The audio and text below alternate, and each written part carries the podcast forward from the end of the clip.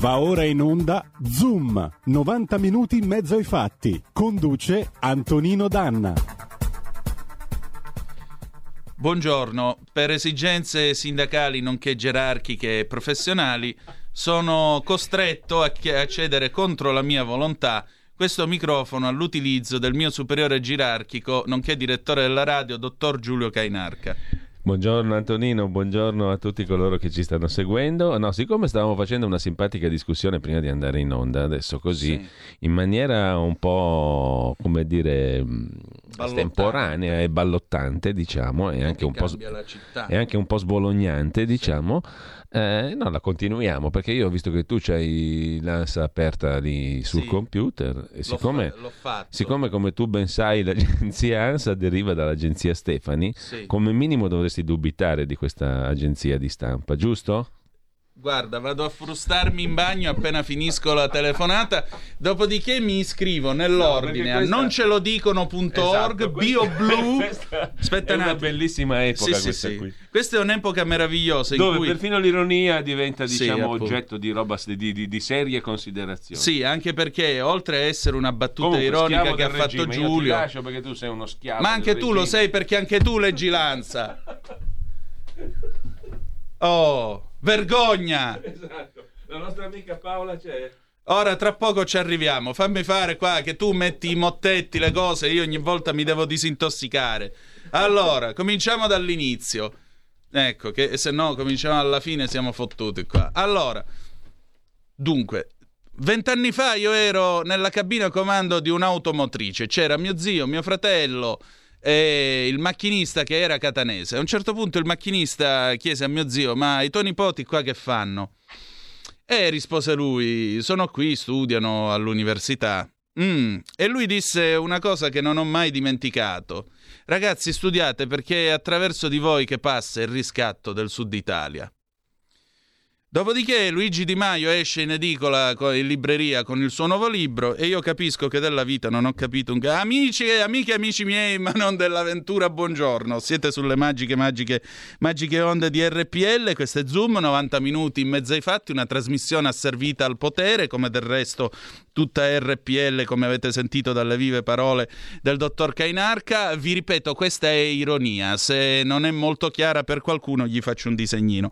E cominciamo subito la nostra trasmissione. Intanto vi saluto, mm, vi ricordo: date il sangue, perché in ospedale serve sempre, e soprattutto, dando il sangue avete salvato vite umane, e salvare vite umane significa salvare il mondo intero. Allora, noi oggi avremmo dovuto avere nel faccia a faccia il professor Fabrizio Pezzani, che però stamattina si è ricordato di avere un impegno, quindi il nostro appuntamento slitterà di una settimana. Avremmo dovuto parlare della finanziaria, la situazione economica del paese e così via, però non potendolo fare, dopo le undici noi avremo un intervento, la replica ieri di Matteo Salvini alla... al Senato nei confronti dell'informativa del ministro dell'Interno Luciana Lamorgese a proposito dei fatti di Roma e così via, la gestione dell'ordine pubblico, perché eh, sapete che ieri c'è stata una forte bagarre, anche perché eh, intanto saluto il nostro Giulio Cesare Carnelli, condottiero nella plancia comando delle nostre magiche onde, anche perché, come sapete, la, eh, il ministro Lamorgese ha ricordato che tra i manifestanti c'era un agente in borghese il quale era incaricato di verificare il movimento ondulatorio del furgone della polizia. E allora, eh, siccome il movimento ondulatorio sostanzialmente come si fa? Per chi non mi può vedere su radio R P L punto I T, Facebook o il nostro canale YouTube, vi farò vedere essenzialmente come si fa il movimento ondulatorio. Mani a pugno, vicino al busto, vieni Giulio Cesare, fatelo anche da casa, vicino al busto, dopodiché ci si muove con un movimento oscillatorio a vostro piacimento, da sinistra a destra o da destra a sinistra, sollevando ritmicamente sia la gamba col piede sinistro che la gamba col piede destro. Dopodiché c'è Edoardo Vianello, Guarda come Dondolo, millenovecentosessantadue.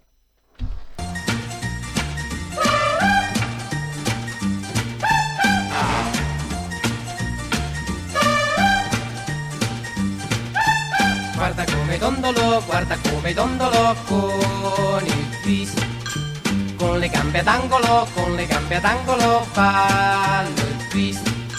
Sarà perché io dondolo, saranno gli occhi tuoi che brillano, ma vedo mille mille mille lucciole venirmi contro insieme insieme a te. Guarda come dondolo, guarda come dondolo con il twist.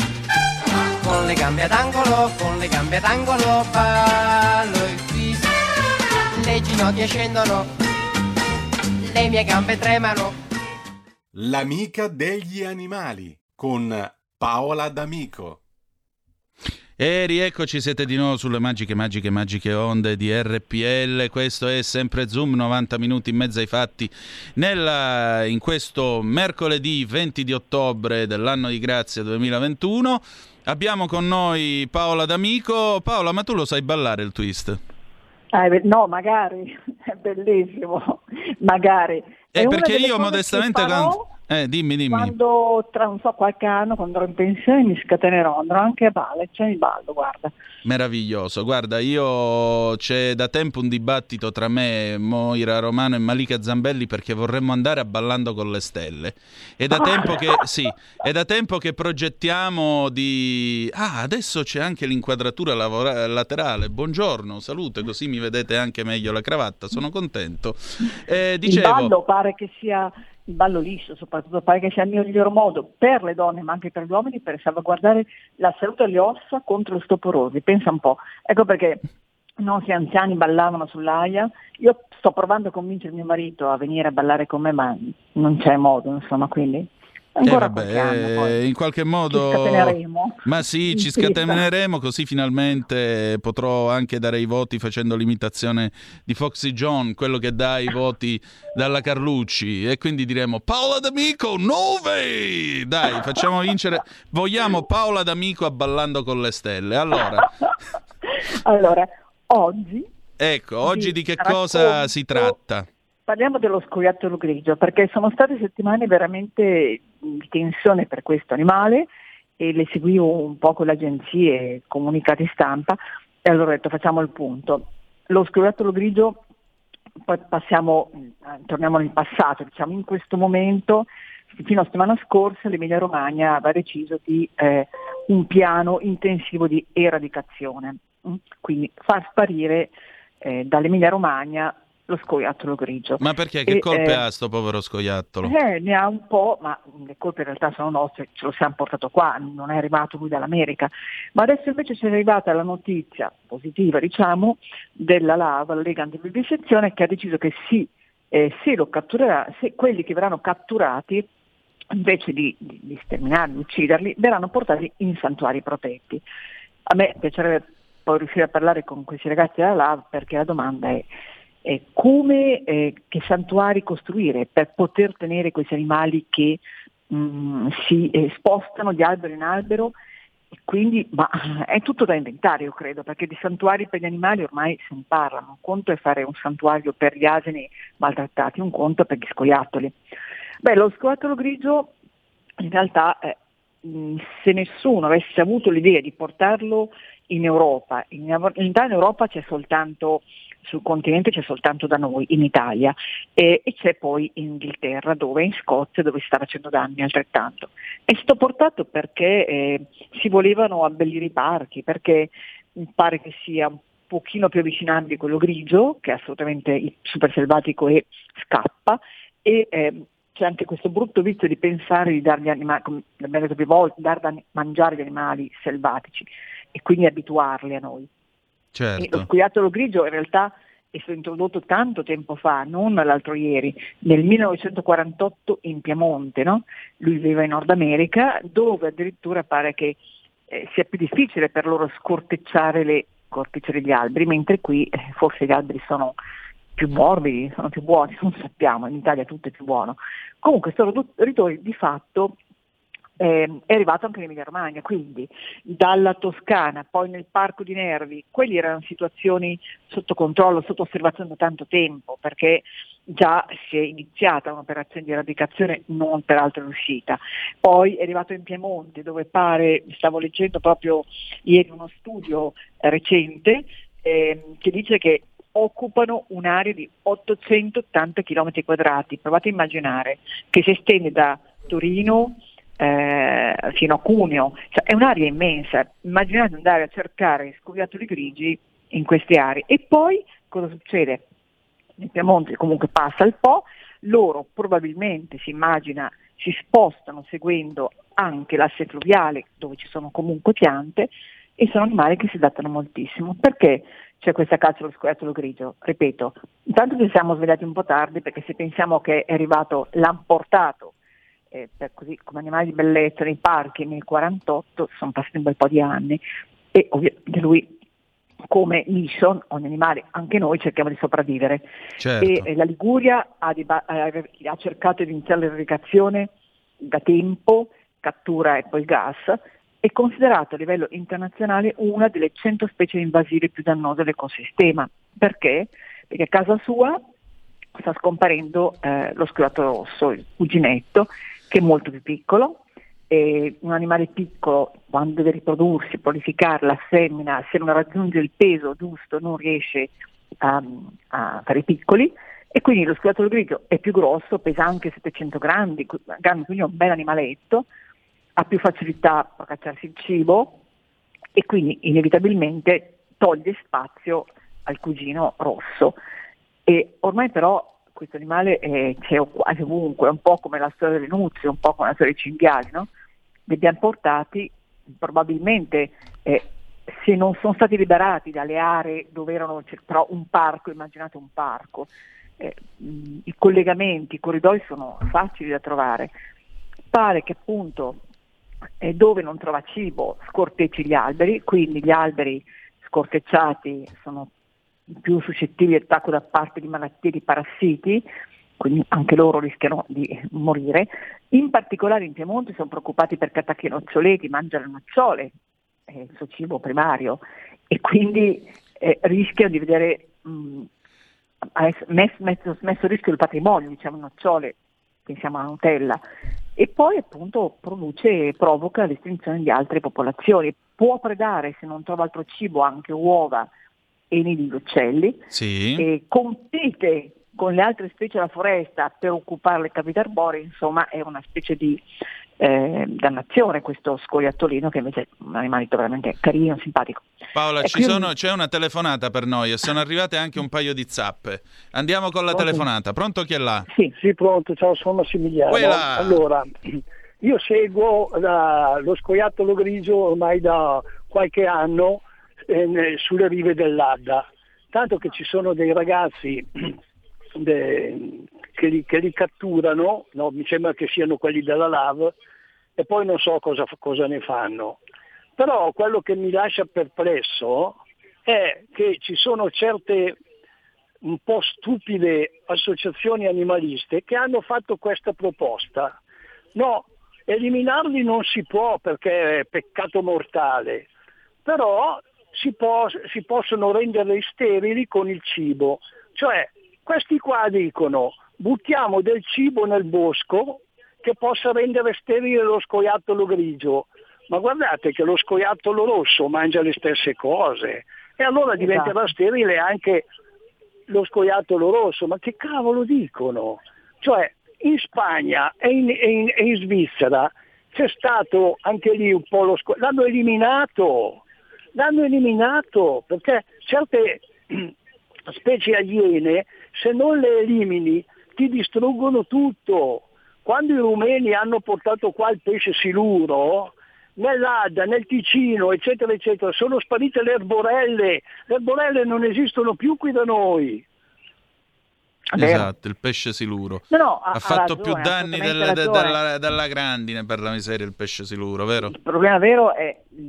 tutto inizio perché abbiamo fatto queste cose, perché li abbiamo portati.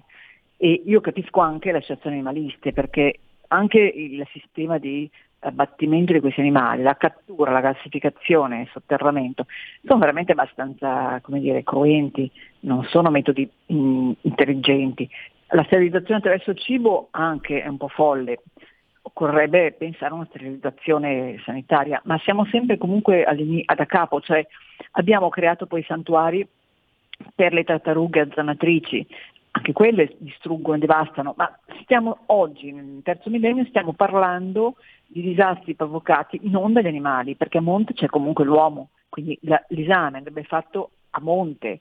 Dovremmo fare veramente un mea culpa e anche dire facciamo in modo che queste cose non continuino. In realtà non accade, perché questo io non l'ho ancora sentito dire, insomma ci sono i divieti di importazione e poi però eh, mh, sappiamo che c'è gente che continua a importare animali vietati, capito? Quindi è proprio l'uomo che in origine di tutto crea grandi problemi. E ripeto, capisco anche la L A V che dice eh, creiamo i santuari, vediamo come e quando saranno costruiti questi santuari. Qualcuno sostiene anche che la natura dovrà fare il suo corso. Eh, I siluri ci sono anche nei grandi fiumi, probabilmente vengono anche catturati e mangiati da alcune popolazioni ehm, straniere che si sono ormai naturalizzate, però mantengono le loro abitudini. Eh, la riflessione veramente va fatta a trecentosessanta gradi. Eh, senti Paola, intanto nel frattempo sono arrivate altre due zappe. E volevo leggertele. Lidia dal Lido di Venezia ci scrive con tanto di fotografia incriminatoria, eh, anzi adesso eh, Giulio Cesare, possiamo inquadrare un attimo WhatsApp per favore? Ebbene sì, cari amici, è arrivato un clandestino a nuoto al Lido di Venezia. Il clandestino a nuoto altro non è che un cinghiale, ladies and gentlemen. È arrivato in ritardo sulla mostra evidentemente il nostro il nostro cinghiale è, è praticamente stato avvistato vagare nell'area ex Crallo ospedale, ospedale al mare. Lo fa sapere la polizia locale, interessata l'area tra le vie Cipro, Marco Polo, Spizio Marino. Appositi cartelli informativi, c'è anche questa, diciamo, questa gag del, del cartello presenza cinghiali. Insomma, qua ormai abbiamo anche i cinghiali anfibi. Paolo, com'è sta storia? Eh, magari se avete voglia settimana prossima ne parliamo, perché sui cinghiali ho letto delle, degli studi interessanti che non vi anticipo, mh, perché anche qui eh, i cinghiali vanno dove c'è il cibo e eh, noi ricordiamoci, se lasciamo in giro cibo loro mh, lo raggiungono, eh, se non trovano cibo nelle zone vanno dove sono più sicuri, tranquilli. Quindi certo è più sicura Venezia di, una, di un parco sull'Appennino dove ci sono i lupi, perché sappiamo che i lupi sono gli antagonisti principali dei cinghiali.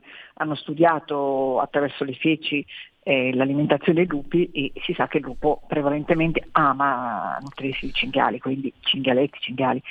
Però... Allora, tre minuti, ti chiedo scusa Paola, tre minuti e abbiamo Carla da Busto che però ti vorrebbe dire una cosa sui tassi, prego. Eh, buongiorno signora. Sono la Carla da Busto, che io ho ereditato una casettina a Lonati Pozzolo, Parco del Ticino, quattrocento metri dalla Malpensa. A casa io ho duemila metri di terreno, con, tra cui ci sono faggi, eh, noci, ho di tutto. E io vedo gli scoiattoli liberi e felici, piccolini e marroni. Ma vedo anche dei tassi che am- mi hanno rovinato il terreno, hanno fatto delle buche terribili. Allora, cosa vuol dire che siamo invasi da tutti questi animaletti? Perché io li voglio bene agli animaletti, eh. Però se rovinano, comunque il tasso ho riempito i buchi di curucucù, dei pini non sono più venuti. Ha capito? Paola. Ma è bella questa informazione. Cos'è il curucucù? Ecco, cos'è? Sono che... marroni e piccoli. Cosa sono, scusi? Buongiorno, signora. Cosa sono i curucucù, signora? Che qua sta diventando un mistero della Seconda Repubblica. Cosa sono?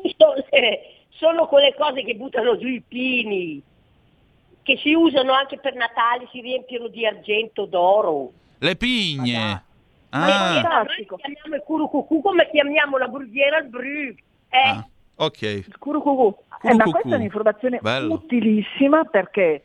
Eh, eh, la signora ha trovato un sistema eh, che non danneggia sicuramente gli animali, ma li invita a trovarsi un altro spazio. Molto intelligente, lo suggerirò ai miei genitori che abitano in campagna, il loro micro fazzoletto di verde terreno è tormentato dalle talpe e abbiamo provato vari sistemi, anche le talpe fanno dei buchi pazzeschi, hanno praticamente un giardino che è una a montagne, insomma, montagne russe. Eh, però inter- intelligentissimo questo sistema, questo non danneggia, riempie i loro buchi e li ha invitato ad allontanarsi. Complimenti alla signora che però appunto vede gli animali e anche i tassi fanno parte di questo mondo, è bellissima di avere un terreno così ampio di faggi eh, e quindi lei ha trovato un modo di convivere, insomma, se ci sono è perché hanno ragione di esserci.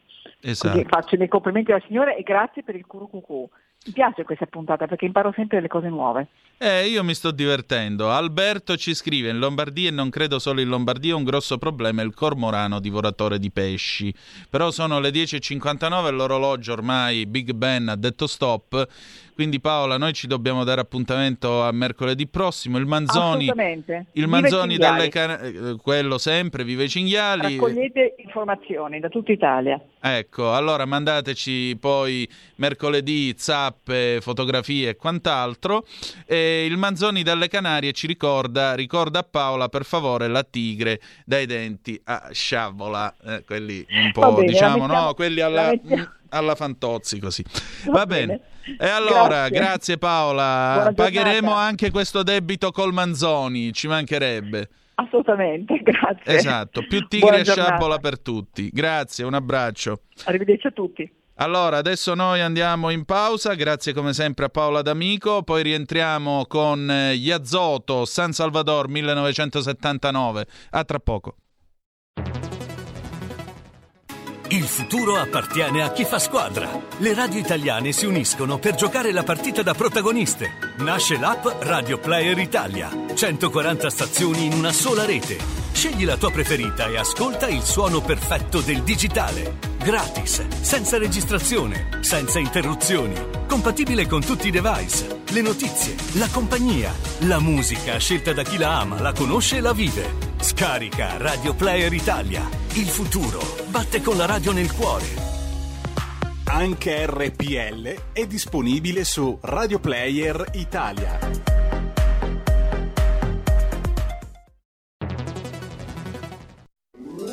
Stai ascoltando R P L, la tua voce libera, senza filtri né censura. La tua radio.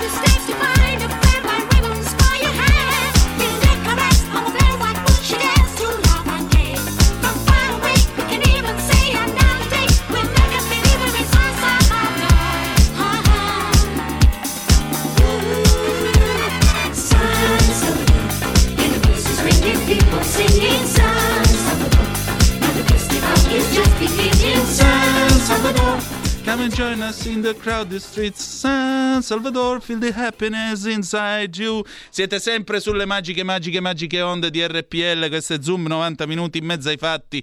Antonino Danna al microfono con voi, adesso anche eh, prossimo ad avere un giramento di testa, perché ora con questo occhio maligno della telecamera che mi inquadra qua di lato, non capisco se devo guardare davanti o di lato, insomma, eh, perdonate, che dobbiamo fare?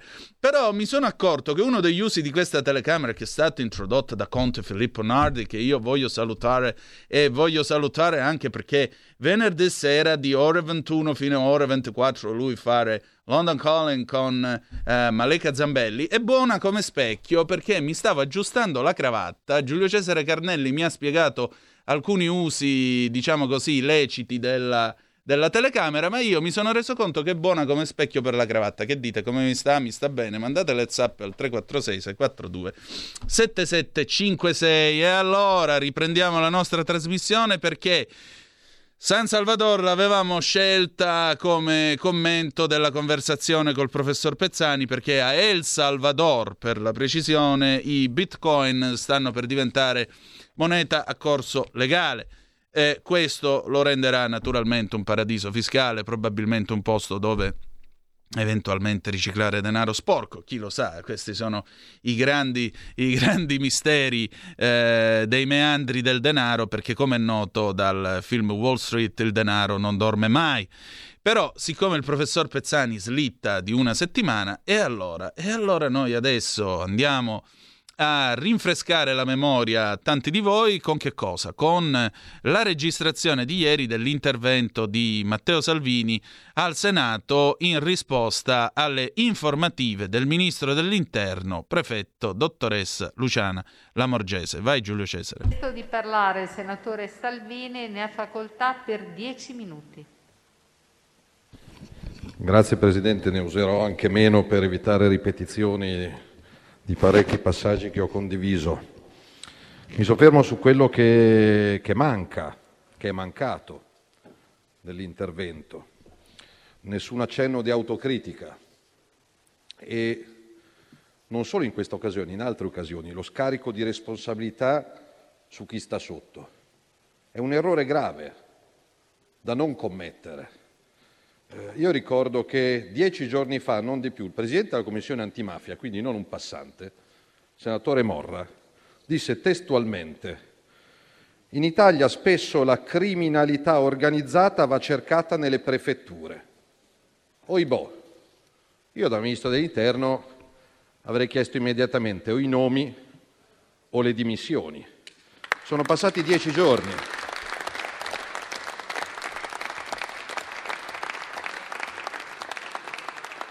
Lei ha fatto il prefetto, guida i prefetti e nomina i prefetti, e lascia che qualcuno che ricopre un incarico così importante affermi pubblicamente che nelle prefetture si annidano mafiosi e camorristi?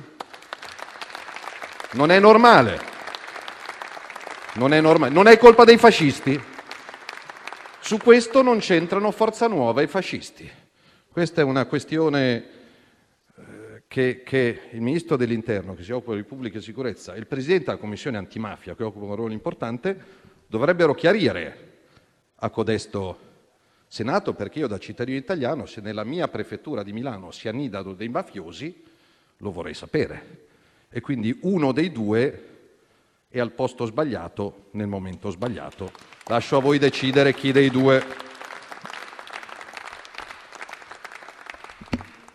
Gli amici della sinistra sono spettacolari. Io ho pensato a trenta secondi se sui banchi del governo ci fosse stato il ministro Salvini, ai vostri interventi. Il ministro Salvini ha permesso che dei fascisti che non potevano essere in piazza annunciassero l'assedio alla C G I L e poi ha ordinato ai poliziotti di non intervenire, permettendo dopo un'ora e mezza l'assedio alla C G I L. Eh, amici del P D, eh, c'è qualcosa che non funziona. Quel, io non lo, dico ne, non lo de, definisco neanche fascista. Quel cretino, quel delinquente, non doveva essere in quella piazza. Perché ce l'avete lasciato? Perché ce l'avete lasciato? Quindi, eh, n- e non è colpa dei questori, della Digos, dei prefetti, dei poliziotti, dei carabinieri. Eh, se qualcuno ai massimi livelli fa bene il suo lavoro, onore al merito. Io appositamente non parlo degli sbarchi, dei rave party, delle baby gang, ne stanno succedendo di tutti i colori. Parlo di quello che è accaduto settimana scorsa, che ci ha fatto fare una figura meschina a livello mondiale. Ministro, si prenda le sue responsabilità. Se non ha capito cosa stava succedendo è grave, se l'ha capito e l'ha permesso è ancora più grave. Molto semplice. Se il sottosegretario con la delega ai servizi non è in grado di stabilire se in una piazza arrivano mille o quindicimila persone, è un problema. Se l'aveva con la nostra intelligence capito e non gliel'ha comunicato, è un problema ancora più grosso. Quindi lei ha più di un fronte aperto, signor Ministro, a cui rispondere. E non possono essere le dieci, venti, trenta pagine scritte con amore da solerti funzionari pubblici, che anche me li scrivevano, a far passare in secondo piano quella che è stata una debacle. quarantuno poliziotti feriti, non sta né in cielo né in terra. Signor Ministro, chieda aiuto a quest'Aula, a qualcuno che le può dare una mano. Non viva con insofferenza la presenza del Parlamento. Non si isoli nei suoi uffici, perché purtroppo ci sono questori e prefetti che si sentono soli, ci sono dirigenti delle questure che si sentono soli, ci sono poliziotti che, se non sono tutelati dal massimo vertice della pubblica sicurezza, fanno il loro lavoro con uno spirito diverso. Se ci sono poliziotti isolati, non tutelati, indagati e non protetti dal loro ministro, non si garantisce l'ordine pubblico in questo Paese. Difenda i suoi uomini e le sue donne, non scarichi sui suoi uomini o sulle sue donne. Quindi, sì, è una vergogna, è vero, è una vergogna, perché abbiamo parlato per dieci giorni dell'emergenza fascista, ma tra le emergenze in questo Paese è il lavoro, lavoro e ancora lavoro. Se non riuscite a isolare venti imbecilli che tutti conoscono per nome e cognome, vuol dire che non sapete fare il vostro mestiere. Non sono sbarcati da Marte. Non sono sbarcati da Marte. Questo c'ha il, ba- il braccialetto elettronico. C'aveva il DASPO per non andare a vedere la Roma e arringava diecimila persone in Piazza del Popolo. Ma se uno vuole andare allo stadio senza il Green Pass, lo portate per le orecchie fuori dallo stadio e permettete che questi delinquenti mettano a ferro e fuoco una città. C'è qualcosa che non funziona. E noi non abbiamo sentito una parola di autocritica su questo. Una parola, una pa- speriamo non succeda più. Quando arriveranno eh, Biden e gli altri eh, leader del mondo, io spero che non ci sia questa approssimazione, questa sciatteria, questa inadeguatezza, perché non ce lo possiamo permettere. La gente si, si aspetta certezza in questo momento. Poi uno, se fa il suo lavoro, può sbagliare, per carità di Dio. Però a me piacciono quelli che si prendono le responsabilità dei loro atti, che non si nascondono dietro venticinque pagine dattole scritte da mani altrui. Io vado con assoluta serenità sabato mattina in tribunale a Palermo per rispondere di quello che ho fatto da Ministro dell'Interno. E ci vado orgoglioso di quello che ho fatto da Ministro dell'Interno, perché ho scelto di non voltarmi dall'altra parte. E dopo il Covid penso che sia ancora più delicato questo ruolo. Quindi, signor Ministro, un consiglio. Eh, faccia sentire la sua vicinanza a chi lavora non sotto di lei, di fianco a lei. Mai dire, chiedete al prefetto, chiedete al questore, chiedete al funzionario, chiedete al responsabile dell'ordine pubblico di quella piazza. Ma vi par normale che ci sia stata una manifestazione di parte e di partito il sabato prima del voto a Roma e ci siano stati lacrimogeni e idranti lunedì con le urne aperte a Trieste? Ma neanche in Cile, ma neanche in Venezuela. a urne aperte, le manifestazioni di partito, gli idranti, ma veramente noi ce la mettiamo tutta per, per cercare di, di limare, di collaborare, di ascoltare, però veramente a parti invertite avreste chiesto l'invio dei caschi blu dell'ONU, non so se vi rendete conto dell'ipocrisia che alberga a sinistra, della profonda ipocrisia che alberga a casa vostra. Quindi almeno abbiate il pudore di, di non esagerare. Buon lavoro, signor Ministro, se comincerà a fare il Ministro, perché per il momento non ce ne siamo ancora accorti. Alcuni anni fa, quando Nicolas Sarkozy era Ministro dell'Interno, in Francia a un certo punto ci fu un'ondata di, di manifestazioni, proteste, assalti delle banlieue e così via. E Sarkozy, che era appunto il ministro dell'interno a quel tempo, poi è diventato presidente della Francia, può piacervi o non piacervi, scese in piazza lui stesso alla testa dei poliziotti. Mentre andava in questa banlieue parigina a fare uno sgombero, una signora dall'alto, dal balcone, gli gridò qualcosa del genere: signor ministro, non ci abbandoni, veda che cosa può fare, e così via. E lui da sotto gli rispose, dice: sì, la piazza è mia e adesso andiamo a spazzare via tutta la racaille, la feccia, tutta la spazzatura. Ora, io non sto dicendo naturalmente che qua in Italia dobbiamo, che chi, che chi manifesti in Italia sia feccia o spazzatura, non mi passa neanche per l'anima del, per l'anticamera del cervello di pensare o dire una cosa del genere. Sto dicendo un'altra cosa, sto dicendo che, come Salvini ha sottolineato, il ministro dell'interno deve avere il coraggio di eh, mettersi lui alla testa dei suoi funzionari e non leggere, come diceva eh, Salvini, le venticinque pagine già preparate, anche perché in questo paese noi abbiamo bisogno di qualcuno che si assuma prima o poi una responsabilità. Eh, a Salvini potete dire tutto quello che volete, potete condividere o meno la sua linea politica, però è vera una cosa: in tema di immigrazione, per esempio, è stato uno di quelli che ha detto no e ha cercato di portare il problema in Europa battendo i pugni, mentre invece con altri il problema dell'immigrazione, che non è un problema solo dell'Italia ma è un problema di tutta l'Unione Europea, e questo problema continua a essere un problema dell'Italia. E a Ventimiglia sbattono giù i migranti dal treno francese perché la France e il suo confine è a Ventimiglia.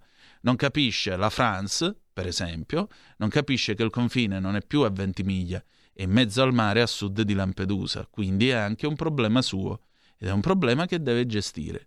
E questo non è né razzismo, né fascismo, né altro. Seconda cosa che io osservo. Um, c'è stato un interessante dibattito qualche sera fa sulla sette. Io devo dare atto a Paolo Mieli, persona che non si può certo riconoscere o comunque indicare come simpatizzante di centrodestra o addirittura di destra, perché Paolo Mieli, per la sua storia familiare, lui stesso lo ha sottolineato e così via, non si può definire certamente un simpatizzante al centrodestra, però ha detto una cosa molto chiara all'uditorio di colleghi che invece erano quasi tutti palesemente di sinistra. Cioè, non è possibile che qua ogni volta in cui si parla del centrodestra italiano si arriva ogni volta a tirare fuori la storia del fascismo. Lui ha fatto l'esempio da Fini in poi con la svolta di Fiuggi, ma anche il fatto che Fini sia nato nel millenovecentocinquantadue, quindi, e che fu scelto da Almirante proprio perché, essendo uno nato dopo la guerra, non poteva essere eh, inframmezzato con il ventennio e così via. Anche perché chiunque in questa società pensasse davvero di restaurare l'Orbace, i sabati fascisti, il salto nel cerchio di fuoco, la persecuzione contro gli ebrei con le infami leggi razziali che scrupolosamente vennero applicate, scrupolosamente, da zelanti italiani e, itali- e italianini che furono pronti a fare delazione presso eh, le istituzioni, questo non dimentichiamolo. Ecco, se qualcuno pensasse davvero di tornare in quel mondo, insomma, mi sa che è meglio che si faccia vedere da uno bravo, perché eh, la storia ha già emesso il suo verdetto, siamo andati avanti, si può essere tranquillamente conservatori, di destra, di centrodestra, come vi volete definire, senza bisogno di ricino, manganello, orbace e fasci di vario genere. Detto questo, eh, Salvini mette il dito nella piaga. Sapevate che c'erano venti persone, di cui uno col daspo, appunto Castellino, eh, che arringava la folla alla manifestazione a Roma? Cioè, se lo sapevate, perché non siete intervenuti? E pone anche un altro problema. Quando verrà Biden, quando verranno i potenti della terra, saremo in grado di garantire la sicurezza di tutte queste autorità internazionali che verranno nel nostro paese? zero due sei sei due zero tre cinque eh, due nove se volete intervenire per telefono, oppure tre quattro sei sei quattro due sette sette cinque sei Eh, se volete intervenire con la zappa. Nel frattempo mh, diamo una notizia di servizio, perché c'è un nostro ascoltatore che voglio salutare, Cesare Tricco, il quale mi scrive eh, sciopero trasporti, sarà evidentemente un ferroviere perché è vestito da ferroviere. Anzi, Cesare, se vuoi telefonare zero due sei sei due zero tre cinque due nove tre quattro sei sei quattro due sette sette cinque sei. Sciopero dei trasporti Trenord ventiquattro e venticinque ottobre duemilaventuno. Uh, informazioni e stop treni. Scrive il nostro Cesare: anche se noi ferrovieri dovremmo incrociare le braccia per protestare contro le aggressioni continue e violente al personale d'esercizio e contro l'evasione tariffaria dilagante sul trasporto pubblico locale, avvertiamo tutti gli amici, colleghi e passeggeri dello sciopero dei treni in Lombardia di domenica ventiquattro ottobre. Cesare, grazie per la tua comunicazione di servizio. Abbiamo una telefonata. Pronto, chi è là? Sì, Andrea da Torino. Salve. Oh, ciao. Ciao, ciao, ciao.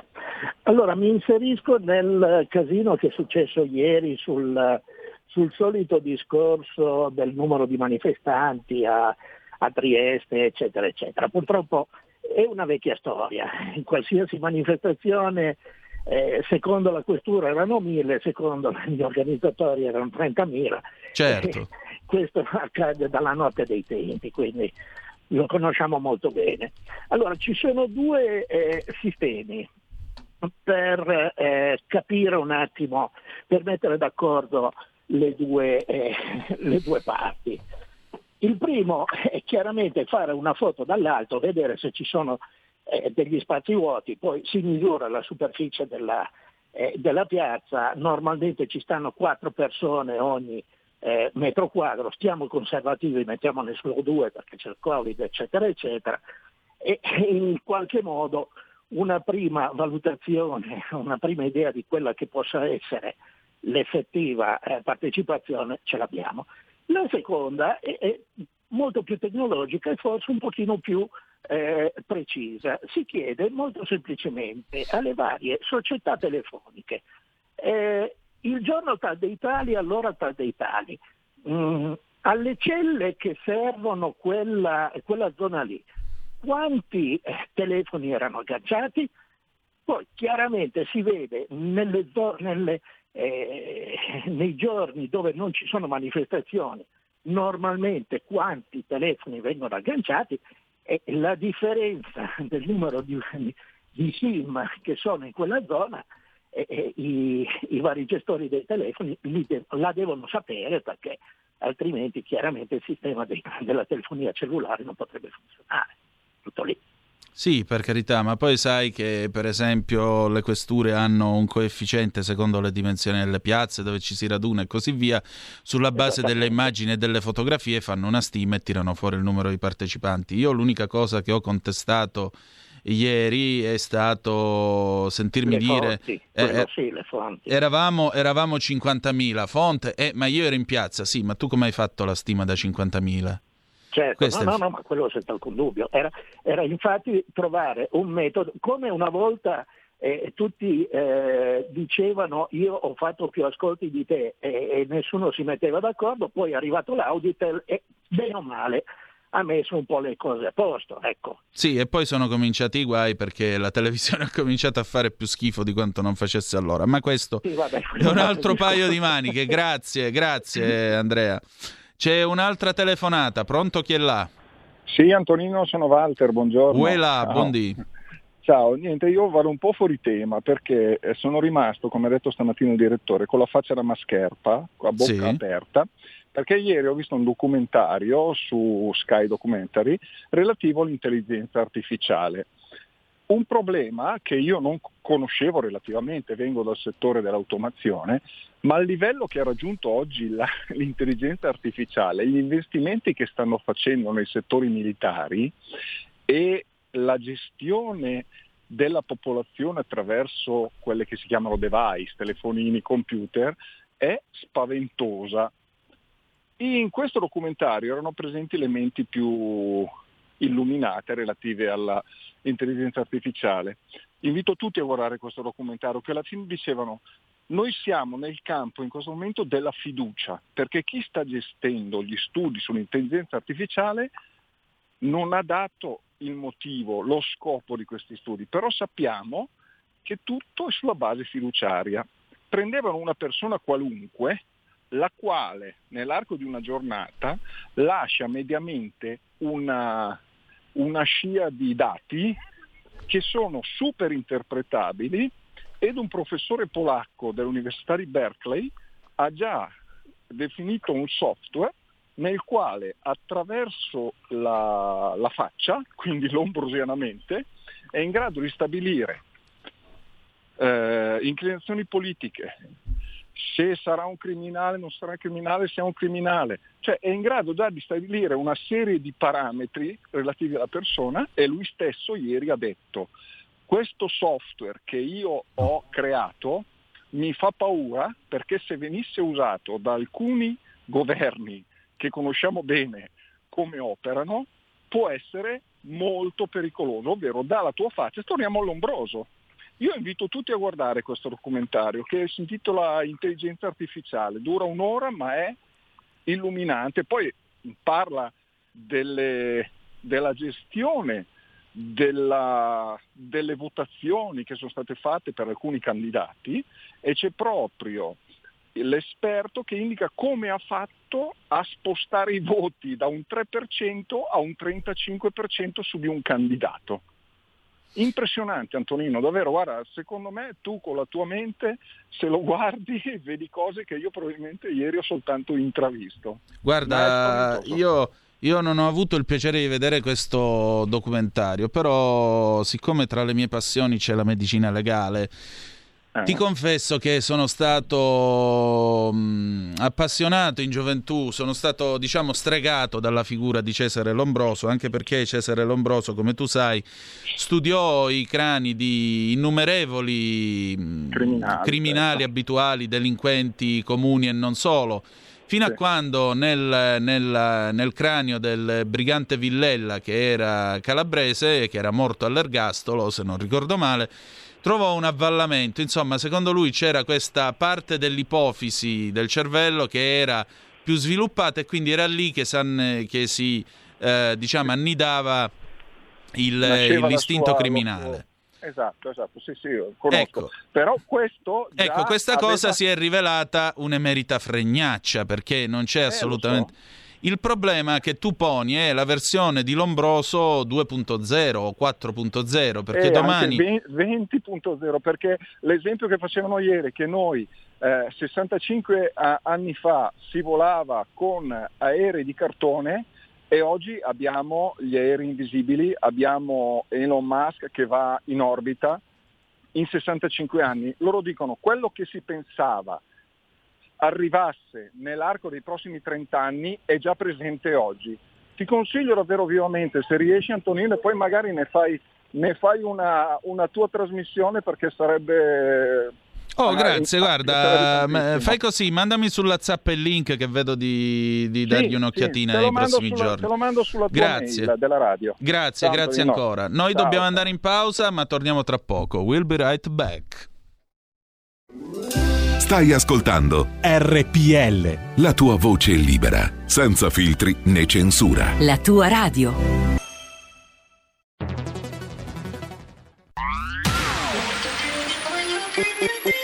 Un suono così non l'hai mai sentito, baby. Da Plus, molto più di quello che credevi. Programmi, musica, multimedialità. Dab Plus, suono nuovo di alta qualità.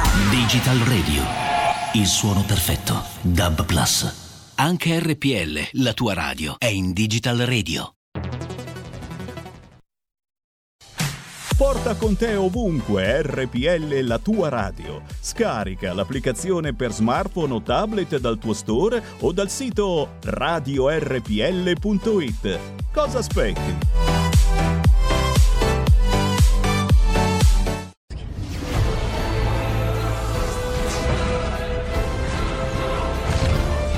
Ehi ragazzi, sono Spider-Man. Quale migliore modo di se non andare al cinema a vedere il vostro supereroe preferito? Vi aspettiamo! State ascoltando R P L, la tua radio. Andate al cinema, portate i vostri figli. Un film per grandi e piccini. Community Time, la magia del cinema, con Vincent. Wow.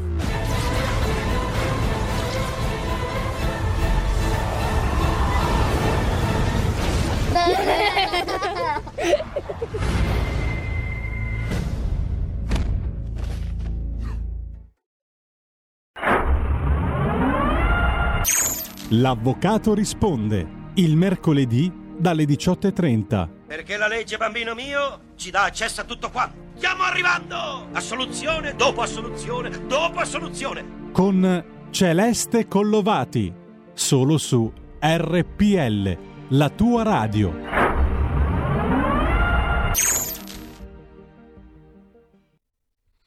E rieccoci, siete di nuovo sulle magiche, magiche, magiche onde di R P L. Questo è Zoom, novanta minuti in mezzo ai fatti. Antonino Danna al microfono con voi. E allora, se volete intervenire, zero due sei sei due zero tre cinque due nove, tre quattro sei sei quattro due sette sette cinque sei. Stiamo ovviamente commentando l'intervento eh, di Matteo Salvini nei confronti del ministro Lamorgese a proposito della gestione dell'ordine pubblico, ma stiamo anche eh, ragionando, diciamo così, un po' in una ballata senza manovratore, perché oggi il professor Pezzani non c'è, lo recupereremo mercoledì prossimo e quindi non abbiamo potuto discutere della finanziaria e della situazione economica globale. Certo ci aspetta un tempo non facile, un tempo veramente eh, nel quale però, se sapremo giocare bene le nostre carte, sicuramente potremo eh, riuscire a risalire la china eh, del, del dramma rappresentato da questa pandemia, anche e soprattutto a livello economico,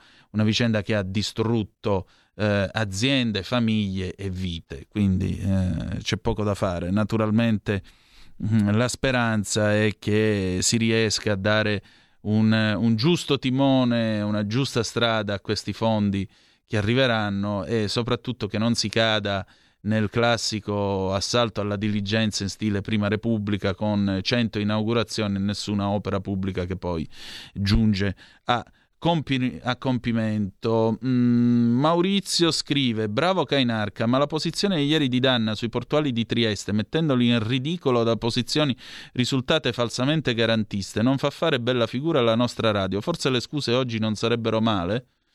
Non ho capito quali posizioni falsamente garantiste io avrei, eh, avrei adottato nei confronti dei portuali di Trieste, anche perché mm, il garantismo è ritenere una persona innocente fino a prova contraria, quindi io, non mi pare di aver detto che siano colpevoli, colpevoli di cosa. Eh, e poi aggiunge: il giornalista ricerca le notizie sul marciapiede, telefonate in comune a Trieste per ieri, capito Danna, puoi relazionarci? No, il giornalista nel giro di cronaca, come si impara a bottega quando vai a fare questo mestiere, telefona alla questura semmai, non al comune.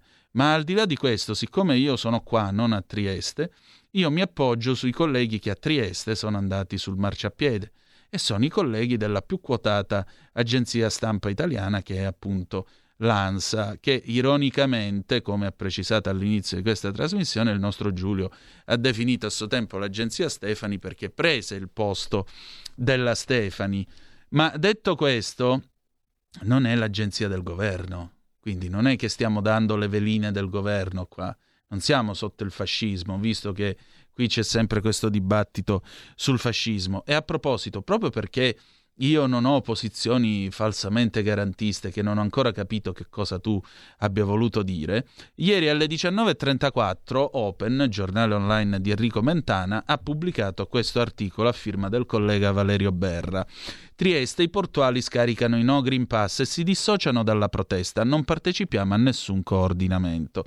La decisione è arrivata con l'ultimo comunicato del coordinamento dei lavoratori portuali. Nel testo anche qualche riga per Stefano Puzzer, gli auguriamo tutto il meglio per il futuro. Oggi Stefano Puzzer, cioè ieri, non ha più la divisa da portuale, jeans, maglione blu e sneakers ai piedi.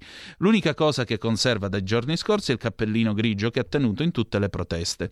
Ormai di uomini con quella divisa tra le piazze di Trieste se ne vedono pochi. Questa manifestazione non è più loro, come specificano nell'ultimo comunicato stampa arrivato nelle ultime ore. Visti gli ultimi sviluppi delle mobilitazioni contro il Green Pass, il coordinamento dei lavoratori portuali non intende partecipare alla gestione complessiva delle stesse o a qualsiasi coordinamento o associazione relativa. Le ultime righe sono per il loro vecchio leader che la mattina del diciotto ottobre aveva rassegnato le dimissioni. Ringraziamo l'amico e collega collega Stefano Puzzer per tutto il lavoro svolto e gli auguriamo tutto il meglio per il futuro.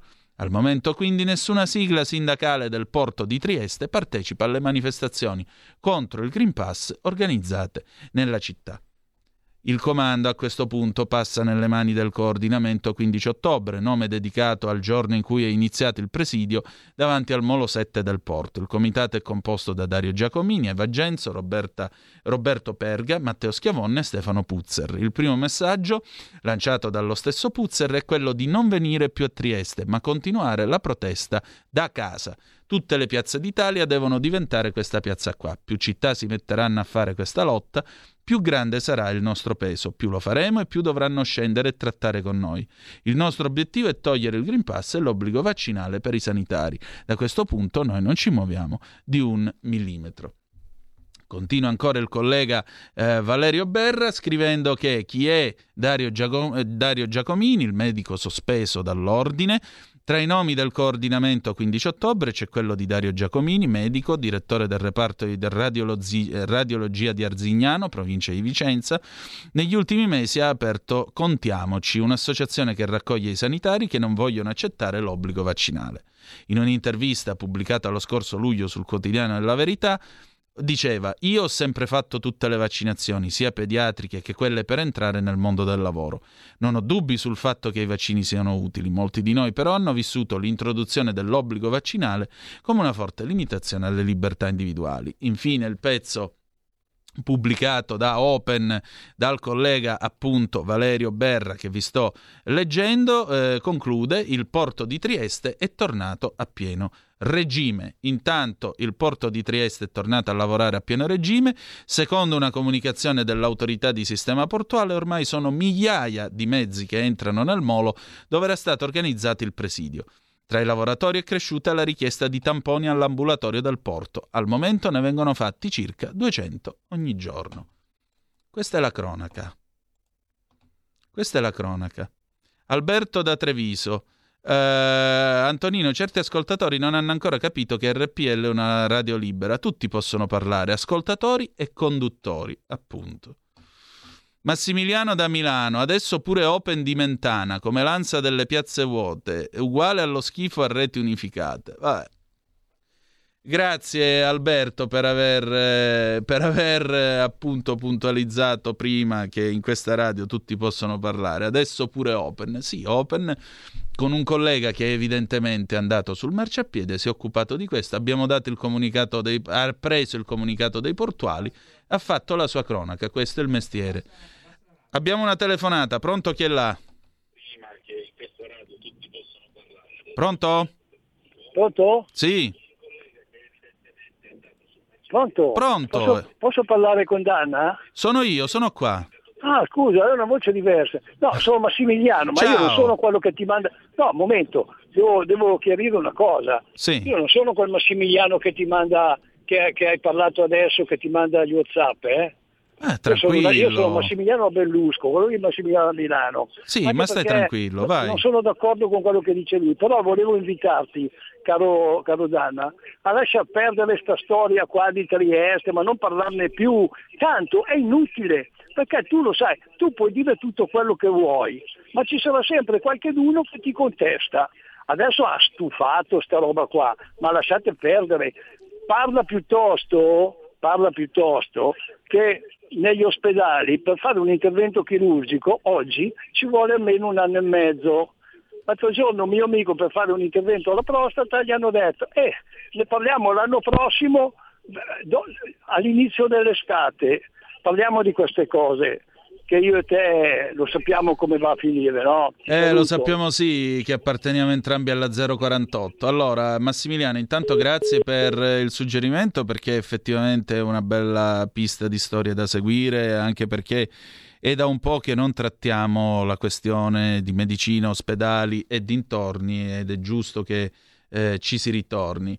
L'altro discorso, Trieste. Trieste abbiamo fatto semplicemente la nostra cronaca, abbiamo portato, abbiamo portato la radio tra i manifestanti, abbiamo parlato delle ragioni dei manifestanti, che tra l'altro io vi vorrei ricordare venerdì, eh, con un certo anche divertimento di Lorenzo Viviani, proprio io sono stato quello che ha contestato l'editoriale di Avvenire che attaccava i portuali di Trieste. Andate a vedervi la puntata se non ci credete. Eh, contestavo l'editoriale di Avvenire che attaccava i portuali di Trieste dicendo sì, va bene il diritto di sciopero, sì, va bene il diritto di essere tutti assieme e protestare, però non a Trieste.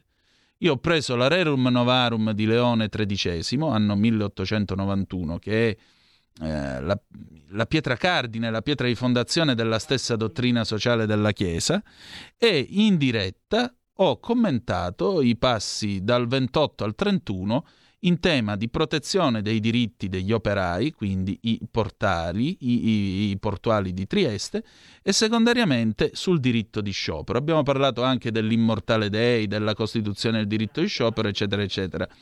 Quindi venirmi a dire che adesso io faccio come la sette o questo e quest'altro vuol dire che forse qualcuno non ha ascoltato la trasmissione, e vabbè, e mi dispiace, però venirmi a dire come debba fare il mio mestiere perché devo andare sul marciapiede, i colleghi ci sono andati e non ci posso fare altro, insomma. I colleghi sono andati e hanno fatto la loro cronaca. Il collega di Open ha riportato un documento dei lavoratori portuali di Trieste. Poi, se ti sta sul cavolo, caro Massimiliano da Milano, se ti sta sul cavolo Mentana, questo è un problema tuo. Ma lui, il collega Berra, appunto, ha fatto semplicemente il suo onesto dovere e ha fatto informazione. Eh, abbiamo due telefonate. Pronto, chi è là? Pronto? Sì, buongiorno, sono Marisa, chiamo da Brescia. Benvenuta. Eh, dunque, io vorrei dire semplicemente quello che penso rispetto a questo Stato in cui viviamo.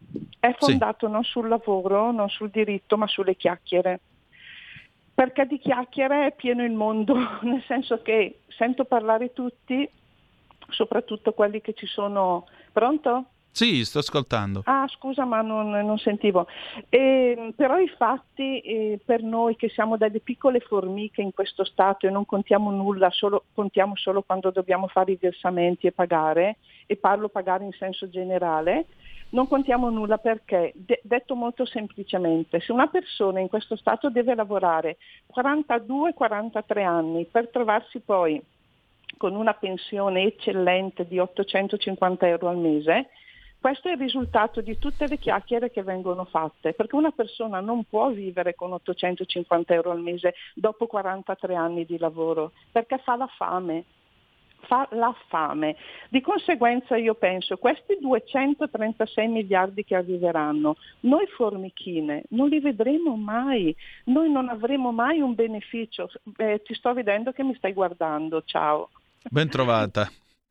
No, mi piace, mi piace guardare ovviamente l'interlocutore sbarra interlocutrice mentre mi parla. Ti volevo, ora ti rispondo perché abbiamo un'altra telefonata. Grazie intanto del tuo tempo. Vai. Pronto? Pronto? Sì, buondì. Buongiorno. Chiedo scusa se disturbo, non è inerente all'argomento della, della giornata. No, no, no, qui non disturba proprio un bel nessuno, quindi vai tranquilla, dimmi. Una, una grande cortesia, mi hanno rubato il cellulare, Avevo eh. il numero di Luigi Sinatora, io abito a Torino, non riesco più a contattarlo neanche telefonando in Lega a Torino. Eh, signora, guardi, il buon Carnelli sì. ha il numero sì. di, di Sinatora, quindi se lei riattacca e poi richiama, sì. Carnelli le dà il numero, ok? Carnelli dove lo trovo? È quello che le ha risposto al telefono, è il regista. Ah, è che non mi ha dato proprio il tempo. Va bene, la ringrazio tanto. Buona Grazie giornata. a lei. Ecco, c'è qualche altra telefonata? Sì? Pronto, chi è là? Eh, chi vuol che sia? Oh, immenso! Eccoci, buondì. Eccoci. Allora, di...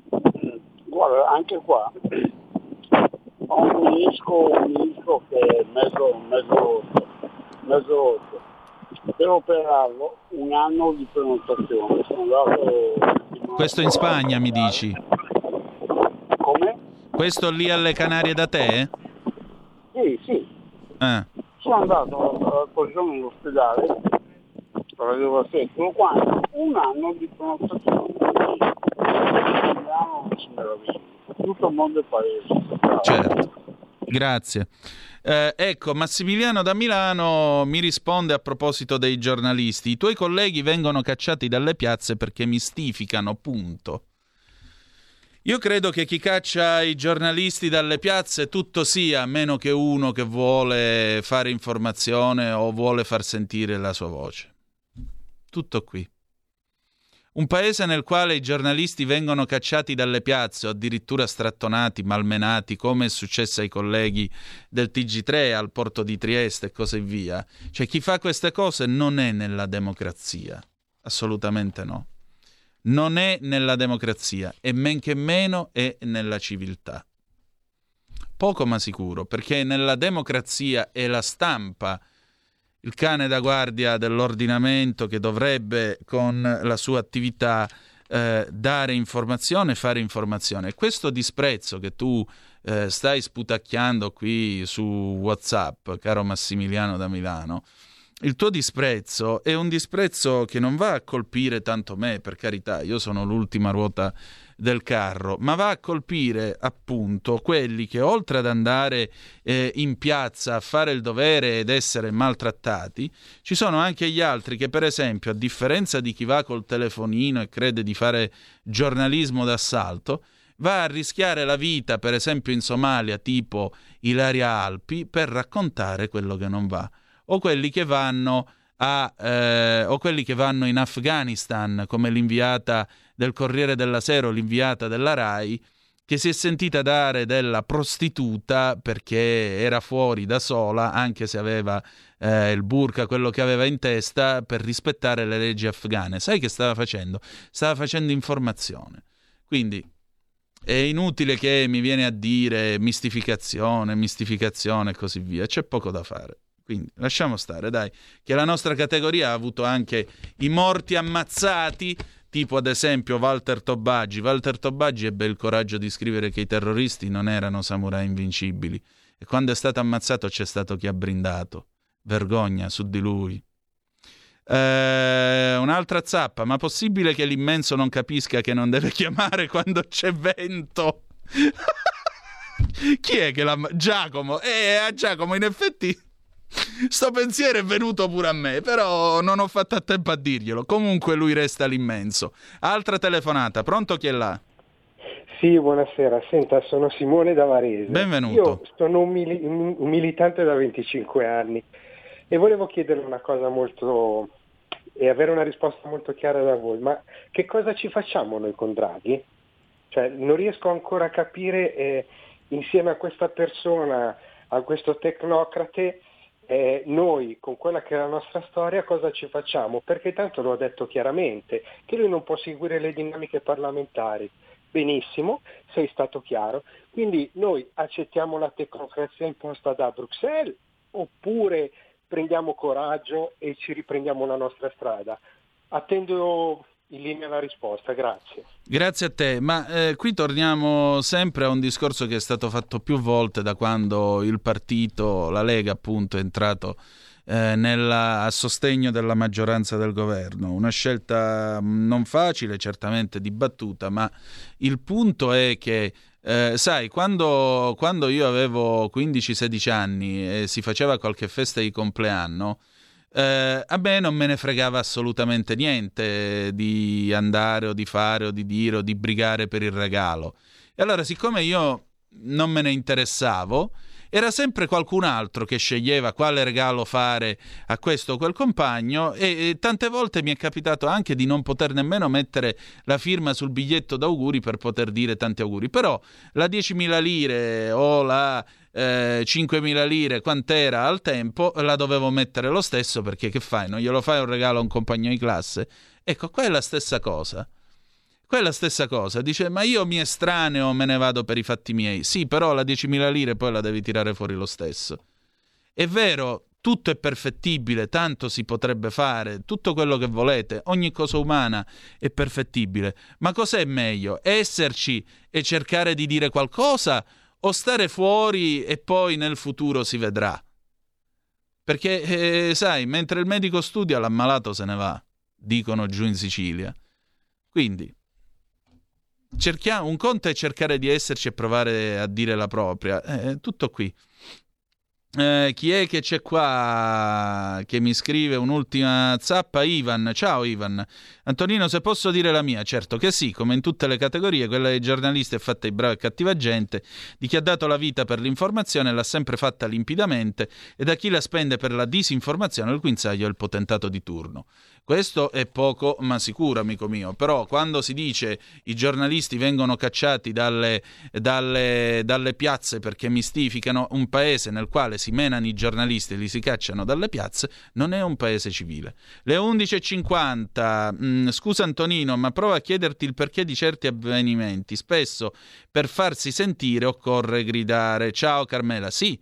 Occorre gridare per farsi sentire. I portuali di Trieste hanno gridato, ma come vedete ormai non sono più nel, della partita, perché alla fine che cosa hanno ottenuto? Hanno ottenuto di poter lavorare e di avere i tamponi gratis, e infatti si stanno facendo i tamponi e il porto di Trieste sta lavorando, come scrive appunto il collega Berra da Trieste. Questa è la realtà dei fatti, ragazzi. Poi se ci vogliamo raccontare le nostre illusioni ce le raccontiamo, nessuno ce lo vieta, ma la realtà dei fatti è che i portuali di Trieste si sono sfilati dalla protesta. Venerdì ci sarà qualcos'altro, che non è però la protesta dei portuali di Trieste, né più né meno, e questa è la cronaca dei fatti che vi abbiamo raccontato in questi giorni. E allora, adesso alle mie spalle, scusami, c'è l'incantevole Carola Rossi. Buondì, buongiorno. Ma buongiorno Antonino, ma grazie mille, buongiorno, ben ritrovato. Bene, bene, ben trovata tu. E allora, mia cara, eh, che cosa c'è di bello e di buono oggi a Talk? Ma allora, oggi sarà un appuntamento tutto al femminile, perché avrò il piacere di avere eh. come ospiti il Cantiere delle Donne, quindi avrò tra il quattro addirittura, quindi in realtà insomma, anzi tre scusami, io sono, sarò la quarta, eh, una bella rappresentanza, proprio perché Combinazione circa un anno fa li avevo avute ospiti, no? In particolare avevo sì. avuto Lisa De Rossi e Michela Faggiani, oggi sarà con noi Lisa De Rossi e altre, altre due colleghe, e vedremo che cosa è successo in questo anno. Ti ricordi che il Cantiere, che tu ben conosci, insomma era nato come movimento, esatto, proprio per diventare un po' un punto di riferimento anche per le istituzioni, per le amministrazioni, per cercare di fare qualcosa di concreto per migliorare effettivamente la, la situazione femminile in vari settori, mh, non solo quello professionale, e in quest'anno di strada se n'è fatta. Il Cantiere è diventato tra l'altro anche associazione di promozione sociale, quindi veramente ormai è proprio una realtà super concreta e molto molto attiva. Quindi in compagnia delle, delle mie ospite oggi vedremo appunto cos'è successo in quest'anno. Ricordiamo che il Cantiere non è un movimento di femministe, ma è proprio un movimento di donne che in maniera molto concreta si trova per riflettere su quelle che sono i passi da fare, le azioni da fare. Quindi è un cantiere veramente, è un cantiere, no? Come dice la parola, quindi esatto, qualcosa di molto operativo, e quindi insomma è un piacere per me eh, raccogliere insomma tutto quello che hanno seminato e che, come come vedremo in effetti ha dato i suoi frutti e sta dando i primi risultati, quindi restate con noi perché è un, un bel appuntamento al femminile dove si parla di fatti e di, di progetti che, che grazie alla volontà di tante donne ormai hanno superato le seimilatrecento iscritte, quindi insomma un gruppo direi molto ben nutrito e rappresentato da tipologie di donne completamente diverse, di estrazione culturale e professionale completamente diverse, quindi molto interessante. Ok, allora io vi lascio nelle mani dell'incantevole Carola Rossi e delle donne del Cantiere delle Donne, continuate a seguirla perché vi garantisco che oggi è una puntata della quale non ve ne pentirete affatto. Eh, Carola, ma secondo te, eh, oh, mo che c'è qua sta, sta telecamera laterale, mi favorisce il profilo o è meglio il faccione frontale? Ma va frontale? Che meraviglia, ma mi piace eh? molto anche questo profilo. Wow. Vai, poi se mi ammicchi così, qua per chi ci segue sui canali YouTube, Facebook... Eh. Guarda, ieri sono entrata al bar all'ultimo momento. Sono entrata al bar all'ultimo momento. Oh, mi scusi, devo comprare un pacco di toscani, ma non, ho, non faccio a tempo a mettermi la mascherina perché è brutto. Mi ha chiesto la barista.